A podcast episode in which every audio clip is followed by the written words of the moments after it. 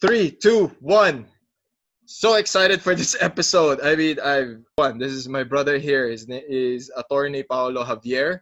Uh, he's. We are going to discuss a very important topic that will cover everyone's concern, and we are going to discuss the self-defense law. So, uh, Attorney Java, thank you so much for being here. Uh, appreciate it, man. Seryoso. So, like, this is gonna be exciting. This is gonna be exciting. Hi guys, thank thank you Franco for having me. I'm very excited to be here as well. Okay, so um, we're all part of the martial arts industry, and self-defense is something that we advocate. Self-protection is something that is dear to us, and we always want to convey the message that everyone should learn self-defense, and not just the moves, not just the concept, but we also want everyone to have the proper mindset. I think that's every that's something that everyone uh, tends to neglect. And another aspect, like as the years go by, another aspect that we tend to neglect is the physical, uh, not only the physical aspect, but also the legal aspect of self-defense. So we are here today to discuss the self-defense law or what are the provisions, the guidelines, how to break it down, and we will do our best to make you guys understand it in, in the best way possible. I couldn't think of anyone better to explain this to you than Attorney Paulo Javier here. So, Okay, Franco, before I start, no, I, I'd like to Uh. lay some uh, foundations 1st no? Mhm.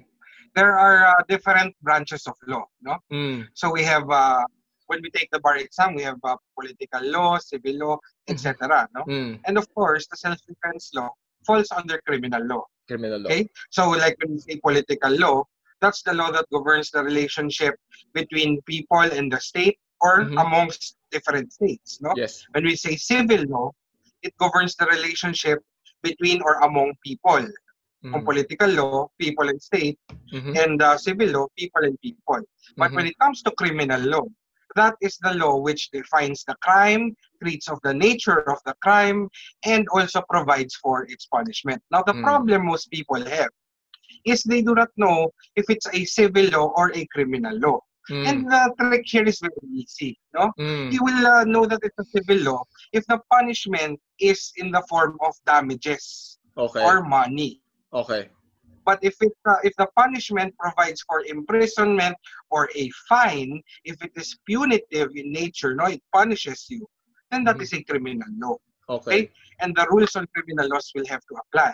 That's Mm. very important. Okay, Mhm, because for example, no, the Constitution provides that no one will be imprisoned for a debt.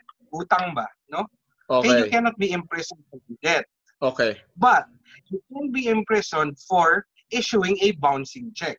Because Okay. what is punished in that case is not the failure to pay the debt, but issuing a check that bounces. Mm. So, uh, So ang pinaparusahan doon is yung pag-issue nung ah, cheque na tumalbog, hindi yung Yes, kautangan. yes. Mm. Uh, so that's the difference between civil and criminal law. Mm. So now, when it comes to uh, crimes or felonies under the revised penal code, no, Mm. of course, uh, in order for you to be liable, you have uh, the there must be a finding that you actually committed the crime. Okay. No, and uh, when we study the law, each different uh, kind of crime, no, has different elements, no. Okay. Okay, and uh, this goes into the stages of execution. We call it the stages of execution. We have uh, attempted, frustrated, and consummated. No. Okay. So attempted, uh, frustrated, consummated. Yes, yes. Mm. When we say consummated, I mentioned earlier, a crime has uh, several elements. If Mm. all those elements were uh, committed or are Mm. present and the Oh. crime is uh, committed, then consummated yun. Talagang may Oo. offense. no? Meron. But uh, the difference now is when it comes to attempted and uh, frustrated uh, Mm. crimes, no? Okay. When you say attempted, no, the all the elements, no, any or one of them, it does not take place, Mm. okay, because of uh, an accident or uh, some circumstance other than the spontaneous desistance of the person. In other words, no, kung siya mismo ang kusang nag-stop, if he stopped Okay. himself before he did the last element, okay, then well, hindi ka liable. But Okay. if he was going to do if he's going to do the crime and he was stopped because of an accident, let's say he's gonna shoot someone Tapos And then the barrel motor. jam. oh. or may dumating na motor, Ah. then it was not his spontaneous desistance, accident yun. Oo. He, he is guilty, he may be guilty of an attempted uh, attempted offense, no? Okay. Okay? So, in-explain po Yung- natin ngayon yung mga degrees. Yung mga degrees, yung pagkakaiba ng ah, frustrated, attempted, and consummated. no? Mm. Pero pag frustrated, iba din naman yun. Mm-mm. Okay? So, consummated, kompleto din lahat ng ah, elements ng offense. Mhm. Attempted, may kulang na isa. But in frustrated, that, that's different, no? Mhm.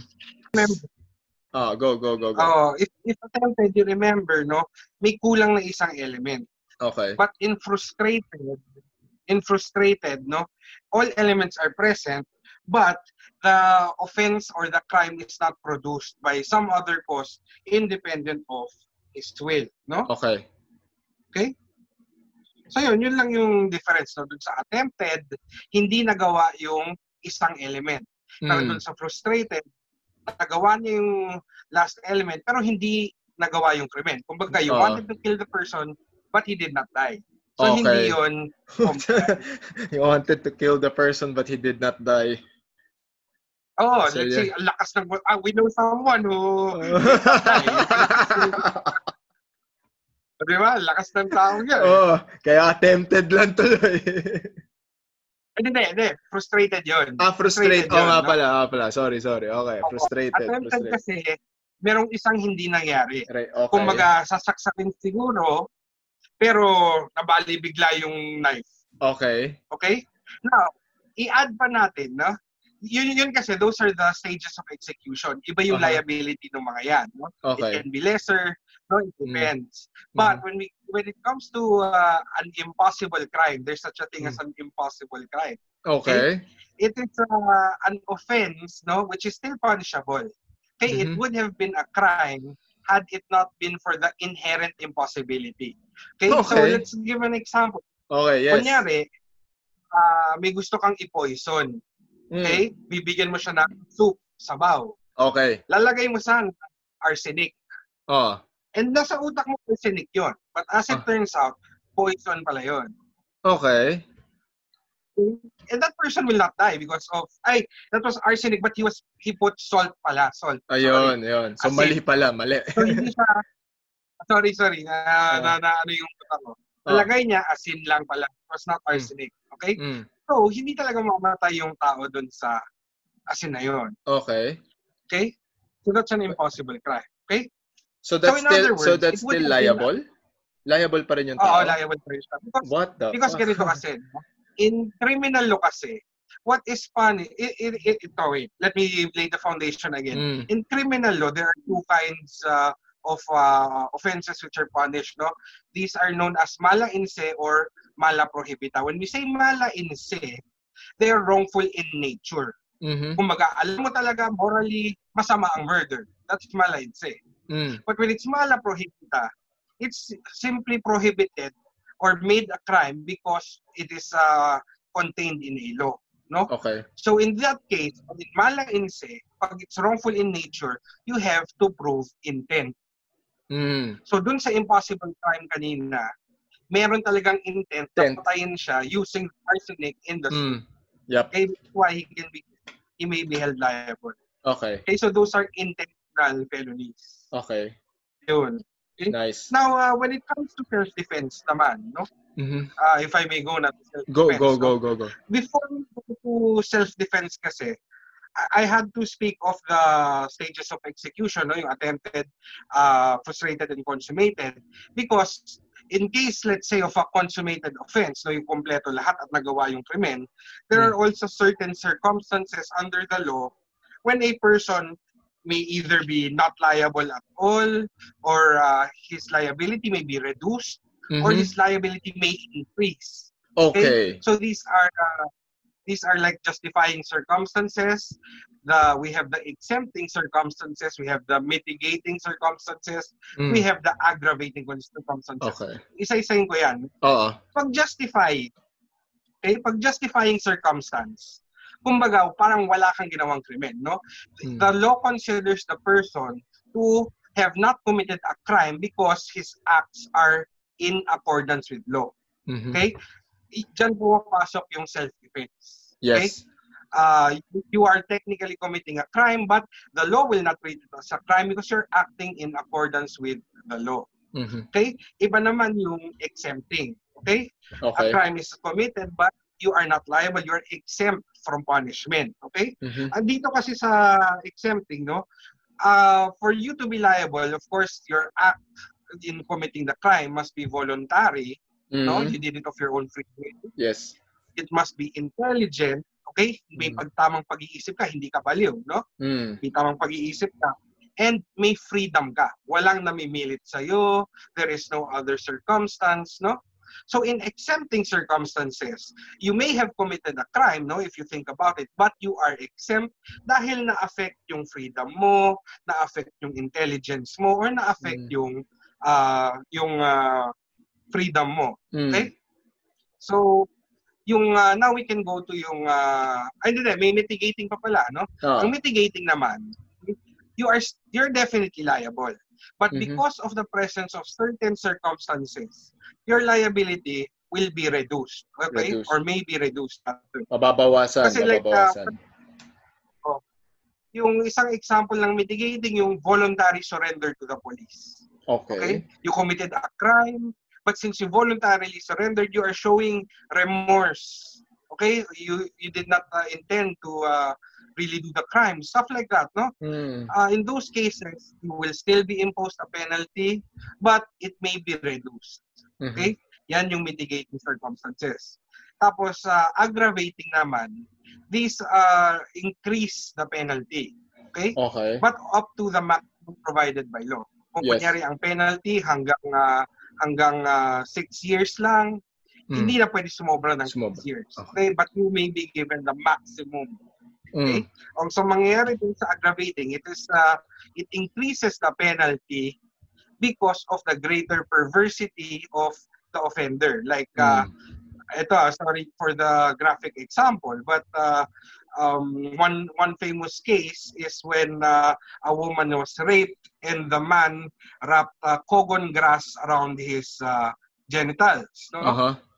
that was an aggravating circumstance no because he added ignominy or uh, extra shame doon sa babaeng na rape na okay so of course he was given a greater penalty because of Mm. the aggravating circumstance So, Okay. pagdating sa aggravating, finally, pinalala niya. Pinalala niya yung sitwasyon. Oo. Okay.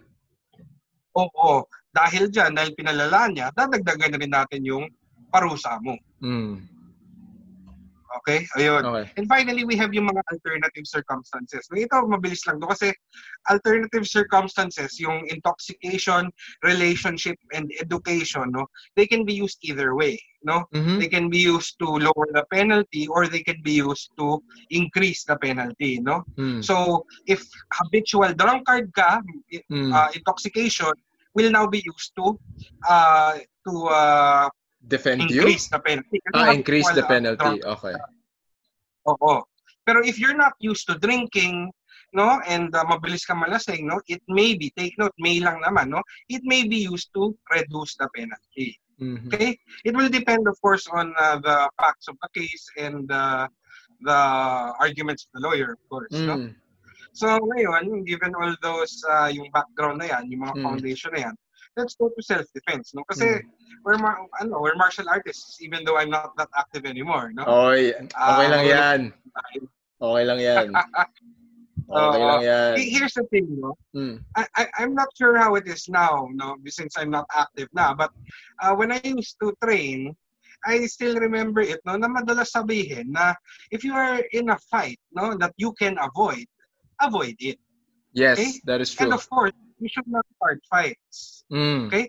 Definitely do not start fights. As a white belt, no, when I was younger, tendency kasi when you first learn, mapusok ka, you are Mm. aggressive. But as you uh, mature through time, di ba, you, Mm. you tend to realize that there are people who are stronger than you, you should be more respectful. Mm. No, you don't use what you have learned in self-defense to bully other people or Mm. to uh, get your way, di ba? Yep. No, Tsaka I'm sure ano yan, uh, Natural, ano Oh. siya, natural progression na rin siya. It's the natural progression for Oh. everyone who started learning martial arts. And then later on, they will realize that it is something that should be used for for positivity. It shouldn't be something that that you utilize in order to start fights. And ano rin naman, I mean, from from urban legends to all the rumor mills din naman, most of the things that happened before, hindi naman hindi naman tayo yung nagsimula eh. 'Di ba? Tayo lang yung tumapos. Uh, 'Di ba? I mean, uh, everyone will always have their claim, pero at the end of the day, when you break it down to its core and you, you, you look for the root cause of the problem, how everything started, um, I could definitely look people in the eye, at least the ones that I got involved in. I'm like, we never started this. We never, we didn't start that fight, di ba? It just so happens na kami yung tumapos. So, wala. Kami yung bad boys. kami, kami yung masama.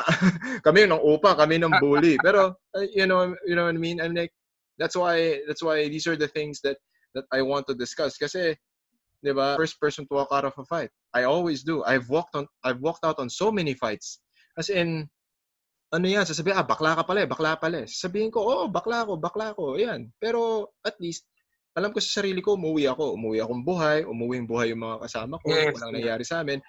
Uh, ako lang kasi, the, the gray area will just come into play pag wala na eh. There, there are just certain situations where they, wala na, lumapit na, or they started touching you, or they started hitting the people that you're with. Wala eh, di ba? So at least now we, we can we can discuss that freely. And again, everything that, that we're all talking about happened in the past. It's like during our younger years. uh, age din na kabobohan. oh. Okay. Everything you said so far, no, is uh, mm. consistent naman with uh, oh. how self-defense should uh, work, no? Mm. And the very first requisite, no, for you to invoke uh, self-defense, no, is uh, unlawful aggression. Mm. But actually, before I go through uh, go through the discussion on self-defense, one more thing, no? When you invoke self-defense in trial, no, I'll, I'll mm. be talking a bit about practice, no? Uh, Kasi uh. in reality, when it happens in the court, no, when you claim that uh, you should not be held liable or that you are innocent, no, that you are not guilty, mm. and you claim self-defense as your defense, no, in mm. court, what happens is you are admitting that you committed the offense. Mm, okay? You commit okay. a crime. And now, as a general rule kasi, sige, sorry, I think I have to lay more... Go, go, go, go, no? go. This is helpful. This is helpful. It oh, it starts kasi with uh, with the Constitution. No? And under the mm. Constitution, uh, everyone is presumed innocent until, until proven, proven guilty. guilty. Mm. Oo, I think, I'm sure a lot of people have heard that. It's very, very common, no? Ngayon, because of that presumption of innocence, no, the burden of proof to uh, prove no na the crime was actually committed and the accused is guilty lies with the prosecution. Yep. Okay? So, pag kinasuhan ka ng uh, prosecutor, ng private individual, no, hmm. they have to prove beyond reasonable, reasonable doubt, doubt that you are guilty. Mm-hmm. And if they cannot prove it, then laya ka, innocent ka, mm. because you are presumed innocent. Okay? Mm-hmm. And that's also one of the differences between civil case and uh, criminal, criminal case. cases. No? Sa civil case, preponderance of evidence lang. Kumbaga yung scales of justice, okay? Mm-hmm. One, kailangan lang nung taong nagka-file ng kaso, pababain konti yung uh, evidence niya. No? Kailangan mm-hmm. mas, mas matimbang lang kahit konti. Mm-hmm. Okay? In that case, kung uh, pantay sila, talo yung nagkaso. Mm-hmm. Why? Because it's equal. The yep. plaintiff must prove na he's entitled to his claim. But it's mm-hmm. different in case of the a criminal uh, uh, prosecution, no? Hindi lang konti, no? It is beyond reasonable doubt. So mas matimbang dapat uh, ang ebidensya. And this is actually the hardest uh quant- the, the weightiest quantum of proof, no? Yung beyond mm-hmm. reasonable doubt. Okay? It has to be beyond the shadow of a doubt na guilty talaga yung tao. Okay? Mm. So uh, That said, no, ngayon, pagdating sa self-defense, as I said, you have to, uh, you, you are impliedly admitting that you committed the crime, mm-hmm. but you are now saying that you are not liable for it mm-hmm. because I was uh, performing an act in accord with the law, which is self-defense. Mm-hmm. Because the law authorizes, pinapayagan ng batas na depensahan mo ang sarili mo. Dahil mm. pinapayagan ng batas, hindi ka dapat makulong. Mm-hmm. Okay? Okay. So, ngayon, dito sa unlawful aggression, no? What mm. you need the very first element is the existence of unlawful aggression. Mm. And uh, unlawful aggression is simply aggression that is not in accord with law, no? Uh, slap to the face is considered unlawful aggression. Mm. But take note, no? Mere attempt to draw a gun or even drawing a gun is not necessarily unlawful aggression. Mm. Okay? There must be the aggression must of course be unlawful. No? Mm. He has no right to perform that act.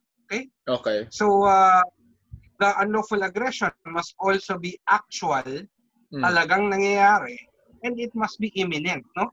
Parating na. Kasi kung matagal pa pala mangyayari, there is no reason for the second requisite, which is the Aha. reasonable necessity of the means employed to prevent or repel it. I'll break it down a little, Ah, no? ah, go, go. Kanina, kapag may unlawful aggression, may aggression toward you, Mm. Parang, what, what is this person doing to me?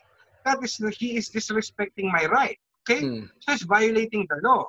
Now, you will go to the second requisite, which requires that you are going to prevent or repel, okay? Papapipigilan mo siya or you will uh, repel what he is trying to do to you. Now, Okay. take note of the qualifying words. If Hmm. you're going to prevent his aggression, okay, or if you're going to repel his aggression, the means that you use, they have to be reasonable. Mm. And how do we know they're uh, reasonable, okay? The law does not require na equal talaga sila, okay? Mm. Hindi ibig sabihin na kung ka- kamay ang gamit sa'yo, kamay ka din. Or Oo. kung ah, baril ang gamit sa'yo, baril din. No, not Mm. necessarily, no? But, okay, there are certain instances which uh, will will lead the court to deny your claim of self-defense, such as when the aggression is uh, may ipagsapakan sa'yo, pero ikaw, binaril mo siya. Okay. Hindi pantay naman yung baril Yes. Okay. sa Sa suntukan. But also, Oo, but there is also, it it will always depend on the facts of the case, no? Kung kunyari, kaya siya naglabas ng baril kasi yung naghamon ng suntukan ay si Pacquiao, Mm. Then he is justified because Oo. Pacquiao is a very good boxer. Yes. Now, you can argue that it is now commensurate, no? Di ba? Medyo Mm. pantay na siguro yung baril sa Okay, but that's not ano, ah, I'm not saying that that, that is a foolproof argument, but Yes. it is uh, It's a, an ex- reasonable. oh, a reasonable explanation. Oo, di ba? Yep. So, in the final, the final element in self-defense is lack of sufficient provocation on the party defending him- himself. In Hmm. other words, you did not taunt him, you did not tease him. Okay? Because if in that case, ikaw ang may kasalanan. So, Oo. hindi ka magsi-self-defend. Kung tinawag mo siyang bakla, kung tinawag mong ah, puta, yung nanay niya, Mm. no? In that case, you are provoking the person, which is why he caused the unlawful aggression. And then if you're going to defend yourself, no, no the, the court will not grant that. Okay, there Okay. should be no provocation. Or even if there is uh, konting provocation, it should not be sufficient. No? Kung Okay. kunyari, ni- niloko, niloko, nagjo-joke tayo, obviously nagjo-joke tayo kunyari, no? And then, niloko kita, tapos napikon ka. And that's Oh. not, uh, hi- hindi mo ako masisisi na napikon ka. Eh, nagjo-joke nga tayo, nag-aasaran Oo. tayo. Oo. Oo, di ba? So, in that case, no, that, that will not be considered, uh, pasok pa rin yan sa self-defense. Kasi, you're not provoking that person to attack you. Mm. Why will you attack me for a simple joke, di ba? Yes. So what the law requires is uh, you did not provoke that person who uh, unleashed aggression on you or kung nag-provoke ka man, it should not be sufficient to make him attack you. Mm. Okay, teka lang. So, ano na tayo? So, at least na-lay down na natin yung foundations for for the self-defense and then we go to the next topic. And I'll give, I'll give, I want to give a few additional notes. Oh, go. Yung, uh, kasi there is a tendency, no, when uh, a person gets so fired up, no, in Mhm. defending himself, lalo na kung marunong, no, Mm. uh, ang mangyayari kasi, there is a tendency for you to keep going. Mm. Do not keep going. Okay. There are certain rules here, no? The the the means you use to prevent or repel the aggression should just be enough, no? To make the unlawful aggression cease or stop. Okay. Pag natapos na yung pananampal ni Frieza sa example kanina, Mm. tigil ka na. Okay. Because otherwise, you're not you're no longer defending yourself, no? Mm. in in uh, in a, in a different case, no? If you shoot one bullet to stop the guy, no? Don't shoot 26 bullets in succession. because trip mo nun, di ba? okay, yeah. You will yeah. now be able to Okay. So once the person stops, or especially in another case, no, if the person now starts to run away, do Mm. not run after him. Because Mhm. if you run after him, hindi na yung self-defense. You are now committing a new crime. Okay. Okay?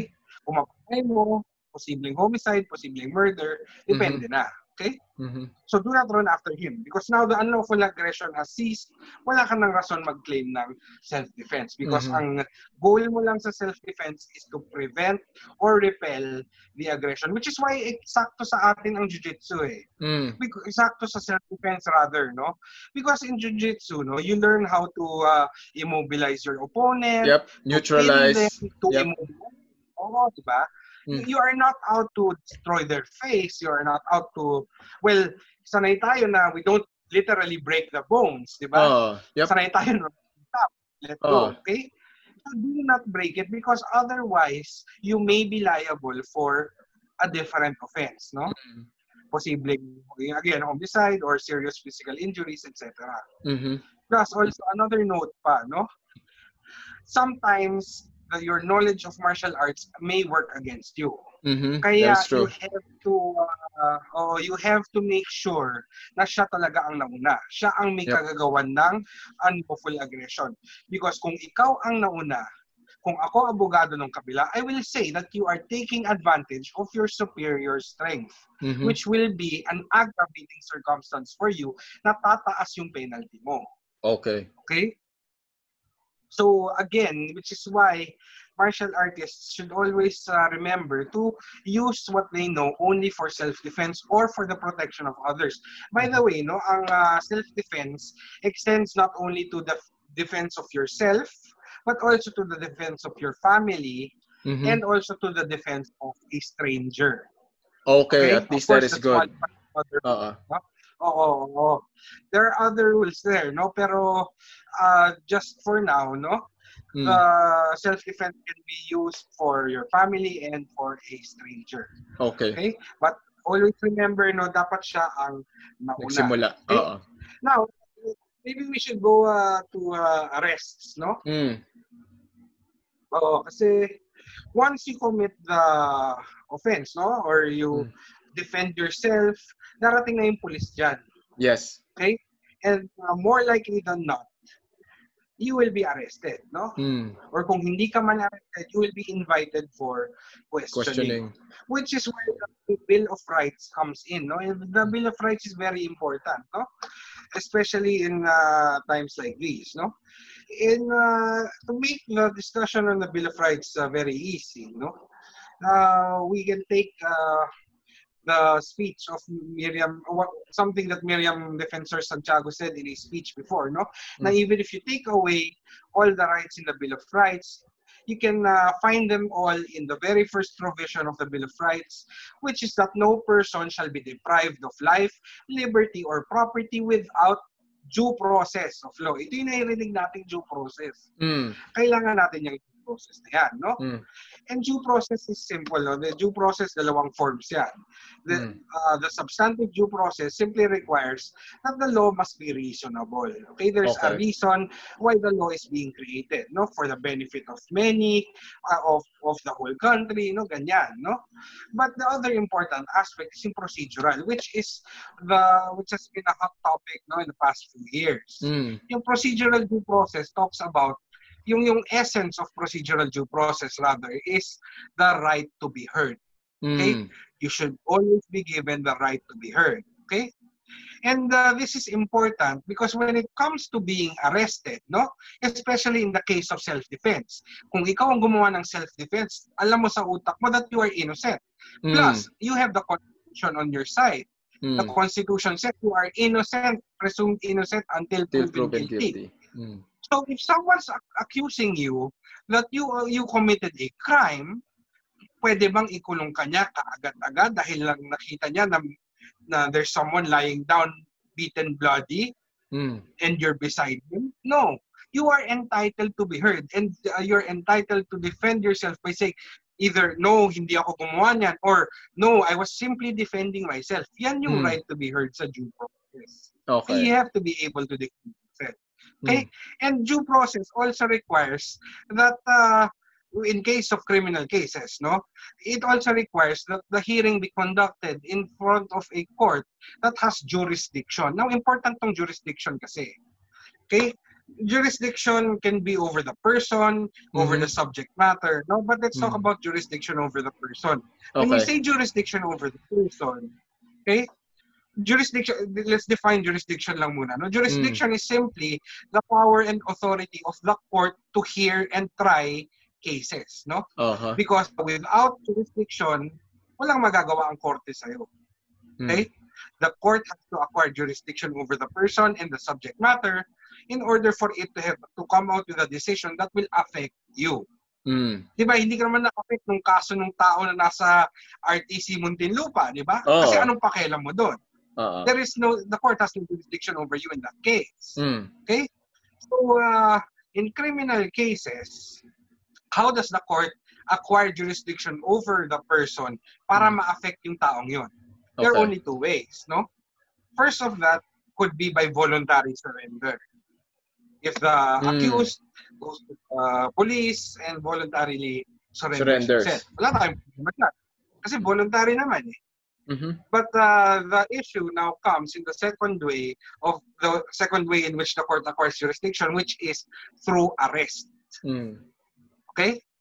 Now, uh, a lot of people uh, uh, have mistaken notions about arrests, no? Ang warrant, hindi yan kailangan parati. Okay? Okay. There are okay. certain arrests that are valid even without a warrant. Mhm. this goes into uh, the nature of the what happened, no? Kasi ganito yan, if a police officer, there are, o di ganito, there are actually three cases when a warrant of arrest is Is not not, necessary. needed in order to arrest. Oo. First, no, yung uh, um, in flagrante delicto, meaning it's happening in front of the eyes of the police officer. Mm. Kitang-kita niya na you're doing the crime. Mm. Of course, he can arrest you. That's true. No? Pero when uh, the other two naman, yung second is uh, hot pursuit, no? When the police officer has personal knowledge, no, that Mm. a crime has just been committed, no? Narinig niya or uh, nakita niya sa malayo, no? Oy, parang sinaksak niya. And he Okay. runs after that offender.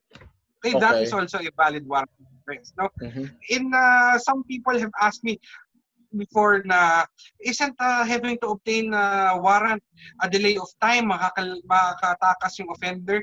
And the answer to that is very easy no? If you can see the crime happening okay? Or if it just happened and you are close to it no? Then the police officer can arrest that naman that person naman even without a warrant. Mm. but uh, the final uh, case, no, the third where uh, instance where the warrant is not needed, is in case of a prisoner who is escaping. Ah, Okay, syempre, it's okay. Siyempre. Uh, so we don't need to talk about that, no? Ah, So uh, uh, if the case does not fall under those, then kailangan ng warrant. Okay? So ano mangyayari? So let's say uh, Goku nga dip- uh, beats up Frieza, Ah, and then may dumating si Vegeta ah, sa yung police. ah. Now, he arrests both of them. In procedure, no, if uh, Vegeta saw them or narinig niya tapos pinuntahan niya, so pasok yun sa valid arrest na walang warrant, di ba? Yep. Okay lang na walang warrant kasi nakita nga niya or uh, hot pursuit, no? Mhm. In that case, ang mangyayari na ngayon, magkaka-inquest. Okay. Pero, okay, dun sa inquest, it will be, uh, that is where you determine kung uh, if there is probable cause to keep them in jail to hold them for trial. Mhm. Okay? Pero kung si Vegeta na police, hindi niya nakita yung uh, si Goku na beating up Frieza or hindi niya narinig, hindi yan hot, hot pursuit, then kung hindi pasok dun sa dalawang instances na yun or yung escaping prisoner, no? In those cases, kailangan ni Vegeta pumunta sa judge Kumuha ng warrant. ng Warrant. di ba? So now, understandable kasi it's clear naman eh. If it's not happening, okay, lalo na kung chismis lang, Mm. why will a policeman arrest you? No? Mm. that is a viol- grave violation of your rights. Okay. Okay? You can only be arrested either if the policeman sees you committing a crime, if uh, if it's hot pursuit, and otherwise, kailangan niya kumuha ng warrant sa judge. And now this Mm. is important, no? It is uh, the determination of whether a warrant is necessary is given to the judge because it is the judge with his knowledge of the laws that will determine kung tama ba na talaga ba nating bibigyan ng warrant si Vegeta. Mm. Because Vegeta has to prove through an affidavit and evidence that a crime is uh, has been committed or is being committed or is about to be committed. No, he just has to satisfy the discretion of the judge na to issue a warrant para ma-arrest niya yung uh, mga tao. And Oo. this can be done in several ways, no? I mean, uh, it's up to the police na, no? They can conduct surveillance, they can Hmm. conduct kung kung ano man method, no? Stakeout, whatever. Okay? And based on the evidence that they gather, submit nila kay judge and mag-issue ng warrant. Mhm. Sa kanila pupuntahan yung tao, arrest na. Okay. Yun. Ngayon, if uh, Vegeta did not see the crime and he's not applying for a warrant, what about a private citizen lang who wants to file a case? Aha. Paano yan? Well, a private citizen can arrest din naman. May citizen's arrest. Pero of course, the crime has to be uh, right in front of his eyes, no? Mhm. Uh, pursuit eh. Mhm. Otherwise, kung kunyari yung mga crimes like estafa or any other crime, the only way you can do uh, you can uh, prosecute that is you now have to go to the prosecutor and file for, file a case for preliminary investigation. Ah, Yun- okay. Yun yun. Okay? There's a difference kasi. No? Kaya mahaba yung intro ko. Kasi yung inquest and yung preliminary investigation, parang magkatapat lang yan. Mm. Both yung function nila pareho, yung function nila is the same, no? Mhm. They determine if there is probable cause to uh det- to uh, detain the individual, no? Mhm. To hold him for trial. Okay. So sa inquest, nangyayari lang 'yan dahil na-arrest yung mga accused Oo. without a warrant. So Okay. direct, direct na, diretsong inquest na. But if it's uh, if he did not see it, no, or if it's a private citizen who wants to file a case, you go to the prosecutor, file your case, file your evidence, no, and ask the pro- the prosecutor to determine if there is probable cause to file a case against them. And now the Okay. prosecutor will go to court. He will file the information with the court, and the court will now issue a warrant if uh, it allows the filing of the case. Okay. Okay. So ganun yung process. Okay? Mhm. So ganun, yun lang yun lang Frank, no? So pagdating natin doon kay kay arrest like from from sabihin na natin so let let's go to the procedure of the actual arrest. So police comes over, they arrest you. So what are the procedures for that or what the, what are the things that Well, course, people have to look As a for? private citizen, no? Mm. As a private citizen, there is what is known as yung uh, Miranda rights, no? Mhm. And it is the obligation of the policeman to uh, read you your rights. These Mhm. are known as uh, Miranda rights because they were first uh, uh, they first came out in the case of Miranda, the Miranda case in the US USA, no? Mhm. Okay? And uh, ito yung common uh, that uh, that we see on TV, in movies, na you have the right to remain silent. Mhm. Anything you say Can and will be used against and you. Okay? Uh, you are uh, entitled to a lawyer, no, and the other rights of the accused. Okay, Mhm. W- when uh, you are uh, when Goku, for instance, is uh, arrested by Vegeta, the first thing I would advise to Goku is to keep quiet. Okay. Yan ah, importante yan. totoo lang, sa totoo lang, no, especially for my friends who are watching, no, sa totoo lang naaawa ako sa ibang mga tao na nahuhuli and they talk to media.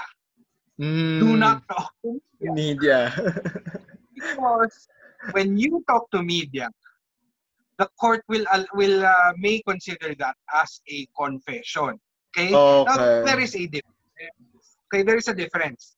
If you give an uh, uncounseled, meaning you do not have your counsel, your lawyer with you.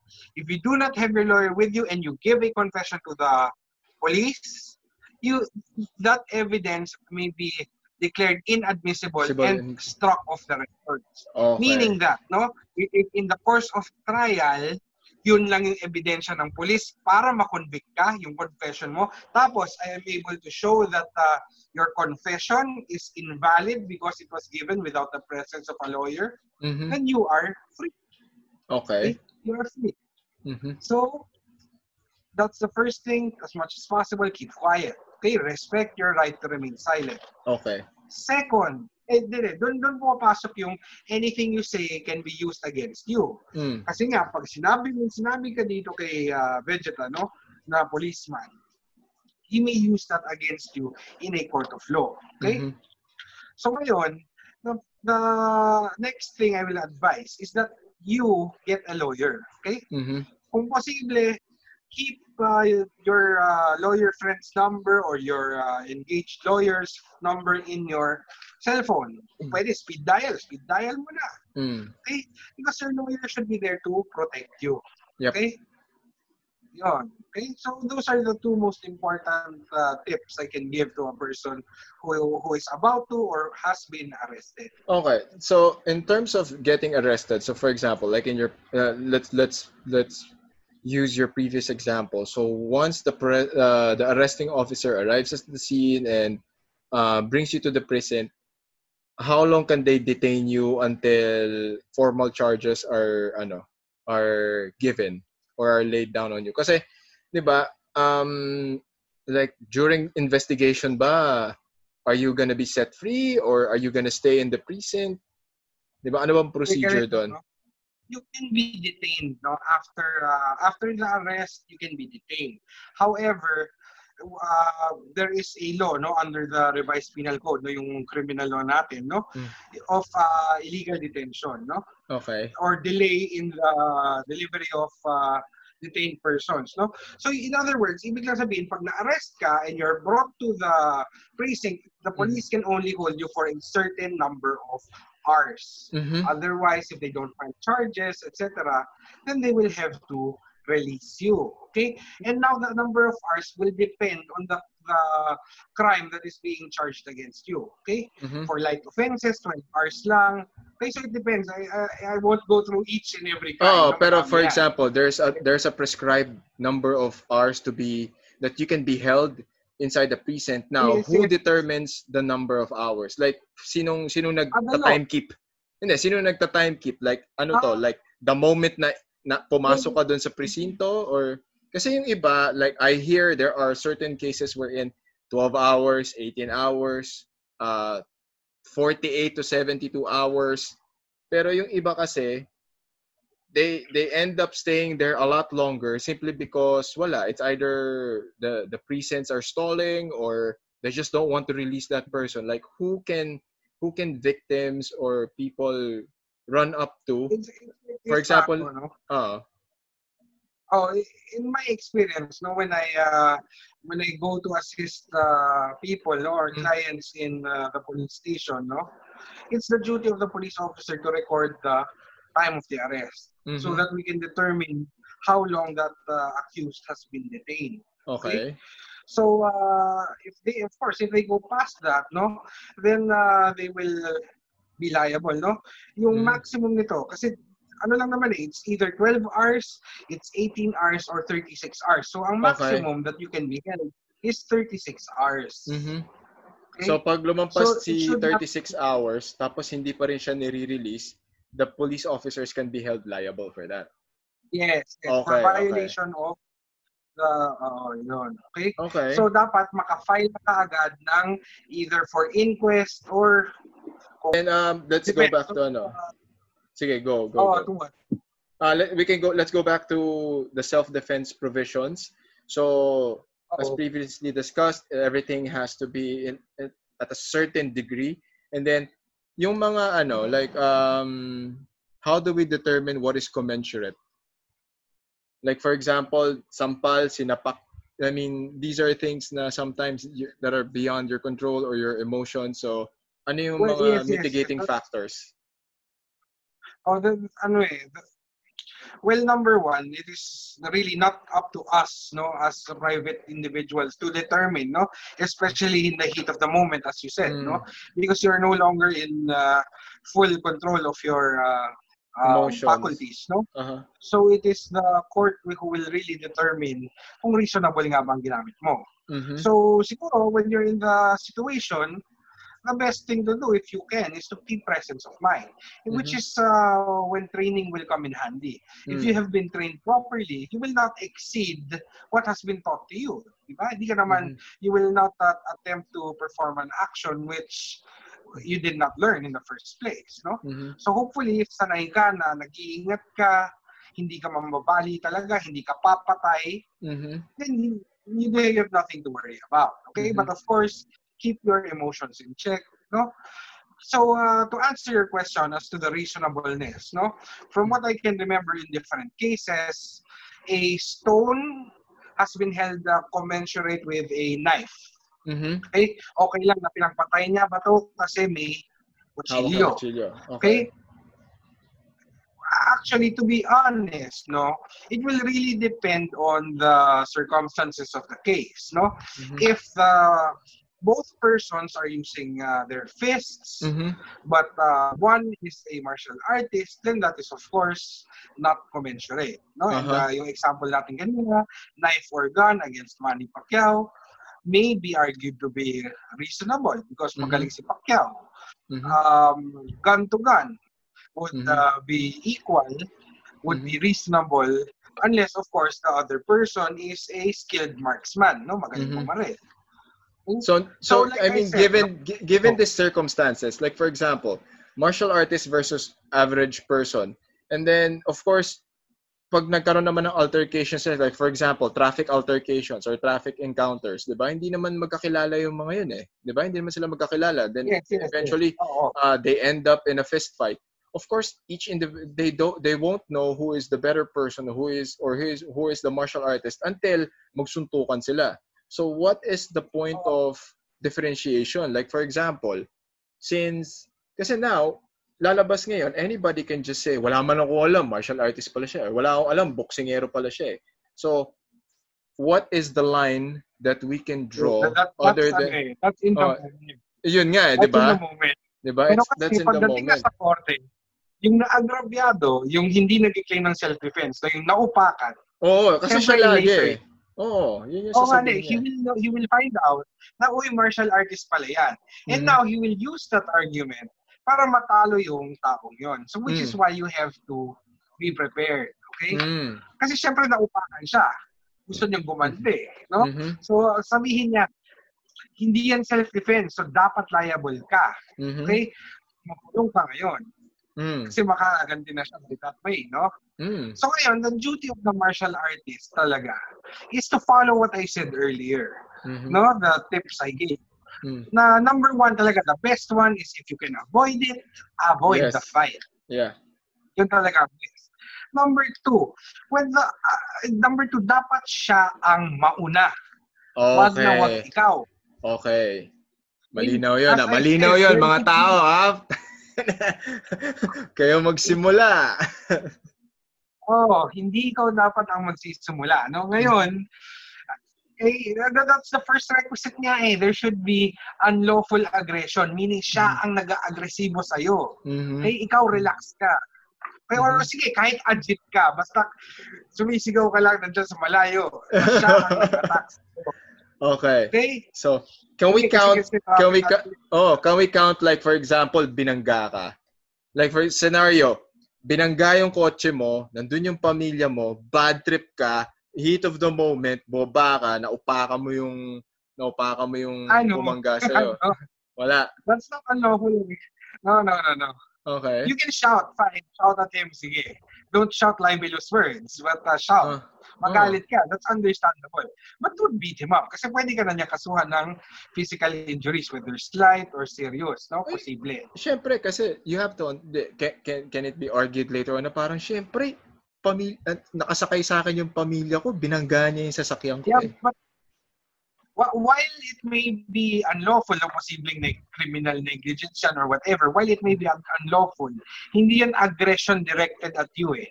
Okay? Mm, It was so not intended to harm you. So it Unless, was of course, in- you find out na may gusto niyang patayin ka pala. or Okay, so mo, so no? so if it was just damage from so kung property to property, yun na yun. Okay. Tapos ka, isa na, isa na yan. But isa na rin yan yung property damage. No? no? Pero the, the point I'm making is, he had no intent no to kill you by bumping your car. Okay. So Okay. at least na yan. So wala kang wala kang rason para balikan siya. Okay. Okay. Okay. Kasi ang ano yun, eh, so that we can just dif- kasi of course those are just like top of top of the head things that, Yeah, come okay into lang. play na parang. Okay kasi Kaya especially ikaw pa- if you're a parent and you're looking after the welfare of your Yeah, yeah. family and then that happens syempre you you these are these are very emotional things and for Kaya for advice ko sa situation na yan, na nabangga, no? Nabangga. Mm. Baba ka. Sige, fine, baba ka. Magalit ka. mm, Pero stop ka bago mo upakan. Hanggang sigaw Oo, ka lang. hanggang sigaw lang Pag siya ang nanapak, you can now Ayun. say, oh, I'm now defending myself. okay Yun. okay so yun yung line the, the, at least we we set Okay, But of parameters course, follow the follow the next one, no? Follow the next tip I gave, which is once na nag-stop na yung unlawful aggression, tigil ka na rin. Okay? Mm, Pag okay. kunyari, na, kunyari, na-mount mo na, Mm, alam mo na martial art ka. So, you know that you can't do anything effective. Mm, Your only task at that point in time is to immobilize him. okay Huwag mo nang purukan. Okay. Okay. So again, that's a very, very, very helpful tip. And then another one, um, syempre, there were we cannot avoid these things. Yung mga it's either sila yung hahamon or sila these are like your stupid idiots, your hecklers, uh, wala, people who just want to test you. Diba? So again, do we fall back to the to the same provisions like pacification, neutralization, and then nothing Yes. beyond that? Okay. So at least uh, everything is everything is a lot clearer now. Actually, everything is a lot clearer in terms of uh, the guidelines on how people can react. So at least we can set the premise that everything has to be reactive. Is it safe to, safe to say na gano'n na everything has to be reactive Mm. muna? Oo. Presence of mind lang, oo. Mm. Okay? Yun lang. Okay, pwede na yun. For for women, like they're being attacked, napatayin nila. Are there provisions in the law na? Um, the most would be, uh, off the top of my head, the most would Mm. be battered woman syndrome. Mm-hmm. Okay? Okay. Battered woman syndrome uh, is uh, can be used as uh, self-defense, as an argument for self-defense. And Mhm. this happens when a woman who has undergone uh, the three stages of battered woman syndrome Mm. will uh, kill or possibly hurt the husband, no, or the partner. Okay. Okay. And this, the oh, there are three stages here. No, it's a psychological condition kasi. Uh-huh. Okay, there is a uh, there is the peaceful stage, then there is the acute battering incident, and then there is a period of uh, reconciliation. No, if I'm not mistaken, no? Mm. if I can uh, remember correctly. Mm. No? So uh, this is a cycle, no? So they're okay, and then suddenly something triggers the man, no, or the partner, and uh, he hurts the woman, he batters her badly, Mhm. and then uh, there is a period of reconciliation, yung sinusuyo, Okay. okay, after the abuse, no? and then it will begin all over again, Again, no? which is uh. why we have battered. Yung Mhm. battered woman na napuno na, and in case napuno siya, she suddenly gets a knife while she binubugbog siya, Mm. she gets a knife and she stabs the guy, Mm. okay, that is uh, that uh, has been allowed as a ground to uh, a ground of self-defense, no? Ah, okay. So it doesn't matter like the time frame. How about the time frame? Like does it have to happen during the moment? Like for example, binubugbog ka, you got a knife and then sinaksak mo siya. So how more about that? not, dapat ganun. Pero what Uh, about more often dapat ganun, but the more important thing is they have to prove the cycle, no? cycle? that there is actually a pattern of abuse. Hmm. Okay? Kasi kung one incident lang yan, medyo mas mahirap yon. That will just fall under ordinary self-defense. So dapat may Okay. unlawful aggression, reasonable Mm. necessity of the means, and yung lack of sufficient provocation, no? Mhm. Pero if you want to invoke the battered woman syndrome, you have to prove the pattern. Cycle. It's usually Okay. over a period of time. Oh, kasi for example, battered woman syndrome or battered woman ka tapos um and hindi ka makareact dahil syempre if the if your partner is bigger than you pero paano like all of a sudden you had an opportunity to fight back and then wala namang ginagawa sa'yo pero yun eh the opportunity is there 'di ba na, na ano ka na nawala ka na sa wisyo sinaksak mo na siya can it be used like to like pasok ba siya do sa provisions ni battered women's oh. battered woman syndrome? Oh, as long as you prove the fact of battery saka yung uh, yung pag-uulit ng pattern. Okay? Mm-hmm. It has to be a pattern. Uh, what else? Like uh, you mentioned a while ago na you can use self-defense to protect yourself, your family, and strangers. Uh, what are the provisions to protect strangers? Well, yung uh, the first one no on uh, self-defense, yung for the self, no is hmm. Article mm. 11 of the revised penal code, no, mm-hmm. eh, yung uh, criminal law okay. ng Pilipinas. And yung sa family and sa stranger, they're the ones that uh, are immediately following, no? Bali Article 12 and Article 13, no? Mm-hmm. Alright. Wait, I'm sorry, no, I'll correct myself, no? Set defense of the self is Article 11, paragraph 1, no? Mm. And uh, yung uh, family is paragraph 2 and paragraph 3 yung mm.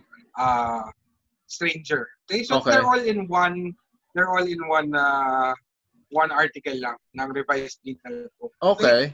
Now when it's the family, ang kasama dito yung spouse, ascendants, descendants or legitimate or even adopted uh, brothers or sisters. Oh, no? okay, pati or adopted.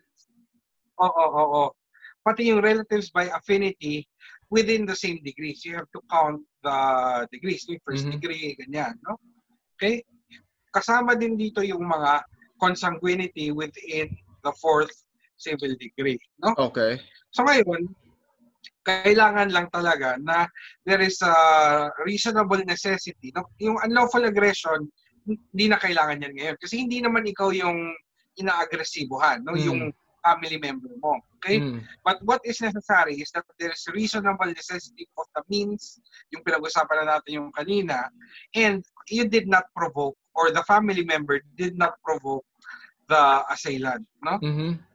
Yun. But when it comes to a stranger, no, kailangan na uh, may unlawful aggression and kailangan ng uh, na that when you are defending a stranger, you are not induced by revenge. You're not uh-huh. taking revenge on the person that you are uh, defending a stranger from. Okay. Kasi kung kunyari, si kunyari si uh, Frieza is beating up Goku, no? Uh.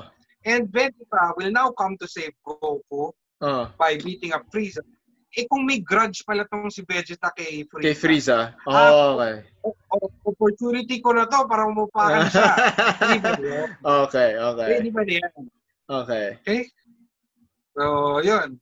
Ako, I guess, I, uh, I asked that question ah, kasi oh, ako, I could definitely, ako say, from coming from personal experience, ako kasi, um, sige, I'll, I'll lay down the, uh, lay down the story first. Kasi if I see like for example, yung mga shota na inuupakan yung mga shota nila sa kalsada and then everyone's just watching. Ako sinasabi ako, sabi ko, pare, huwag mong gawin yan. I mean, is that within my right to do that? Let me just correct myself pala earlier. Oh, no? sige, go. I got the uh, provision on the defense of the family. Uh, may nabaliktad lang ako. No? Oh, sige. Okay. Uh, I mentioned earlier na hindi necessary yung unlawful aggression. Sorry.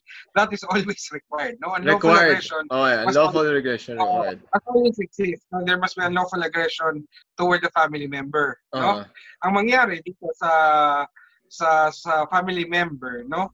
Is that uh, unlawful aggression, reasonable necessity of the means, and that uh, the provocation was given by the, that in case the provocation was given by the person attacked, yung nagde-defend hindi naki-provoke. Hindi siya umepal. Uh, okay, hindi siya umepal. Okay yun. Kasi, o, kumbaga, kung yung family member mo, kung yung uh, tatay mo, nanay mo, whatever, hmm. siya yung may rason kung bakit siya inattack, mm-hmm. ikaw hindi ka nakisali. Okay. okay? Because in that case, you are provoking him. So you have no right to claim na, oh, I'm just defending her. Mm. Kung mo hindi, nakigatong ka. Nakigatong ka. Di ba? So ayun, uh, again, the reason why I asked the, especially the part about the strangers is because yun nga, I have, like, probably, hindi naman madalas. Like, buti naman hindi madalas. Siguro, like, this is probably like three times wherein I saw, yun, yung mga LQ, yung mga nag-aaway sa kalye. Pero yun nga, uh, pag nagsisigawan, papabayaan mo lang yan, tatawanan mo. Pero the moment I saw the guy started pounding on the girl, sinas medyo sinasabi ko, uy, pare, medyo relax ka lang. Sasabi ko, pare, relax ka lang, wag mo upakan yung babae. So, am I within my, was I, did I act within my bounds? Just, kasi ito yun eh. My problem is, whatever it is that you're fighting about, the moment you start hitting the girl in public, medyo, tapos everyone was just watching. Everyone was just watching. So para ako, ah, teka, mal, para sa akin kasi mali na yon. So para sinabihan ko lang, hindi ko siya, I didn't touch the guy, I didn't do anything. I was like, bro, sabi ko, pare, oh, okay lang mag-away kayo, wag mo siyang upakan. Hindi tama yan. So, was did I act within my bounds and up to what point am I allowed to to act? Well, number one, kung salita lang naman ginawa mo, wala kang problema. You did not do hmm. anything. Mm. You just spoke. No? Mm. If you're able to stop them, edi great. Wala kang mm. problema. Yung problema lang is if naupakan mo or napatay mo, no? Mm. You can uh, only say that you're coming in defense of the stranger, no? Mm. Kasi una, you, kung may unlawful aggression, okay? Mm. And nakita mo naman, inuupakan yung babae, uh, no? Uh, you can say, you can argue that uh, there is unlawful aggression being committed on the woman. Mm-hmm. Tapos reasonable ba yung means na ginamit mo? Mm. Okay, hindi ka naman gumamit ng baril, hindi ka naman mm. gumamit ng kutsilyo. Mm. Pasok pa rin naman yan. No? Okay. And finally, no, you are not induced by revenge or other ill motive. Mm-hmm. Hindi mo naman kilala yung lalaki. Oo, oh, hindi mo kilala. Oh. So there's no ill motive or kahit yung pangit ng sapatos niya, wala namang ganun. Oo. oh. I'm just kidding by the way, ha? Baka seryosohin niya. Baka seryosohin niya. O yung seryosohin niya. Uh, basta you're not motivated by revenge or other evil motive, no? Mm-hmm. Okay?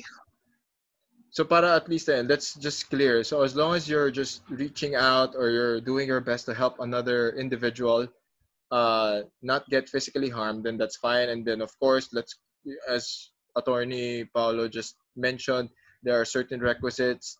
Just stay within those.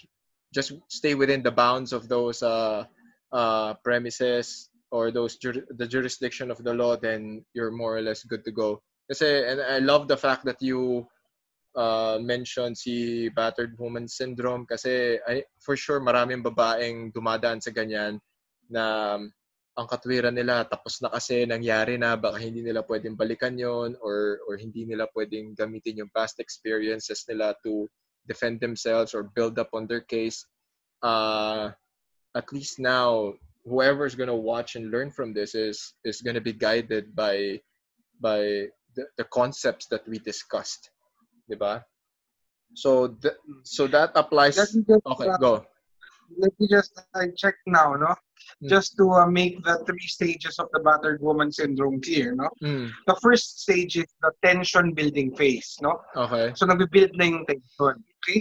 So mm. parang uh, it can be verbal abuse, slight physical abuse, parang uh, you, you can imagine na lang, no? And then comes the acute battering incident. Okay, doon okay. na talaga yung naupakan. Mm-hmm. And the final one is the, the tranquil, loving phase, or at least non-violent. Doon mm-hmm. na siguro yung reconciliation, yung okay na kayo, and then doon na babalik ulit. Okay? Which okay. is still practically in line with what I mentioned earlier. I just wanted to give the exact words. Mm-hmm. So, Yun. ano pa ba? Like, top of my... Way, oh, go, go. We also have uh, the uh, Violence Against Women and Children Act. Yes. Okay. Okay. So, kasi you were speaking about battered women syndrome, no? So, andyan din ang uh, Violence Against Women uh, and Children Act, no? And uh, there can be, uh, there's this is added protection to women mm-hmm. who are in a dating relationship or a married relationship, mm-hmm. as well as protection for children, no? Mm. Uh, meron dyan barangay protection orders, temporary protection orders, mm-hmm. etc. etc. Okay? okay. So at least these are the provisions that people can be guided like moving forward. And then uh ano ba yung you know, can you differentiate uh, in in the best and the simplest way possible, like these simple terms like uh, homicide, manslaughter, murder, tsaka sige, yung tatlo muna na yon. Kasi they they're always being ano eh uh, used all may lagi siya naririnig pero hindi na hindi na uh, ano eh, hindi na differentiate ng mga tao. Well, madali lang naman, no? Ang first lang naman is uh, wala tayong manslaughter dito sa Pilipinas. Mm-hmm.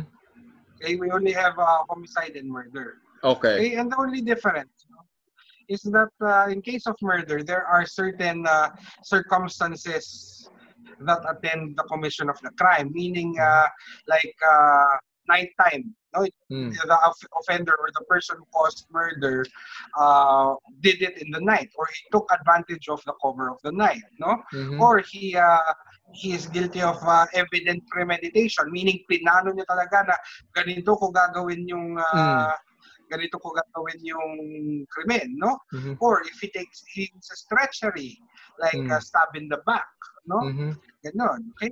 So, uh, yun yung difference ng murder sa homicide. Mur- homicide is uh, yung uh, killing of the person without those cir- uh, qualifying circumstances. Ah, okay. Parang ano to, like spur of the moment or bigla na lang nangyari. Uh, yeah, just uh, depends. So, ang uh, ganito na lang, ang general rule is pag may napatay ka, homicide yan. Aha, okay. Pero pag may uh, may na-prove yung prosecution na circumstances like you took advantage of uh, the night or you took adv- you you were treacherous in your commission of the murder no or you did it you killed a person in consideration of a price a Mhm. reward or promise no you, hitman ka ginawa mo para Ah. sa pera Okay. those are proven then homicide now becomes murder Mm, okay, okay. Grabe yun. At least we have, there, there are so many things that we shed light on. Like, uh, ik- ikaw, meron ka ba bang ibang topics dyan na gustong i-discuss? Ah, I think uh, I think I'm done for the day na. Yon, okay. Let's wrap this up, Attorney Paolo. Thank you so much for being here. And uh, please invite everyone to your social media and uh, your YouTube channel. Yeah, guys, uh, I made a YouTube channel, no, for uh, initially for my students during this COVID-19 uh, quarantine, no, because classes have been online. So all the lessons for my students there are uploaded, no. We have obligations and contracts, sales, negotiable instruments, etc. Okay, so uh, please just visit it. You can just search Attorney Javier Law Vlog. Okay, Mhm. Attorney Javier, J A V I E R, Law Vlog. Okay, so Mhm. uh, please visit it and subscribe as well, no? Mm. So, again, uh, subscribe to Attorney uh, Javier's Law Vlog. It's on YouTube. Uh, listen to everything. Uh, learn from it. Ako, sinasabi ko to kay Java kanina, like, mas marami ako natutunan sa kanya kaysa sa pagbabasa ko ng libro eh. Sobrang, I, I'm, a, I'm an auditory learner. So, weakness ko talaga yung pagbabasa. Pero if I listen to it, I, I remember it and I have better recall. So, again, Attorney Javier, thank you so much for being here. And with that, that's what Coach Franco says. Bye-bye. Coach Franco says, We'd like to thank our partners for making this episode possible. The faceless emotion as your senses come together. Being in the moment is the only thing that matters. Knots and crosses. Place your orders on their Facebook and Instagram pages.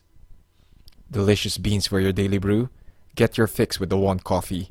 Order now on their Facebook and Instagram pages. Spelled A W O N Coffee. Gatorade. Because nothing beats Gatorade. Inspiring community and culture. Spread the good vibes in the local Jiu Jitsu community. Visit Ikiro Collective at ikiro.ph. Designer mouthguards, an amazing dental service in the heart of Makati. Visit the Santos Dental Group and Oral Surgery Center.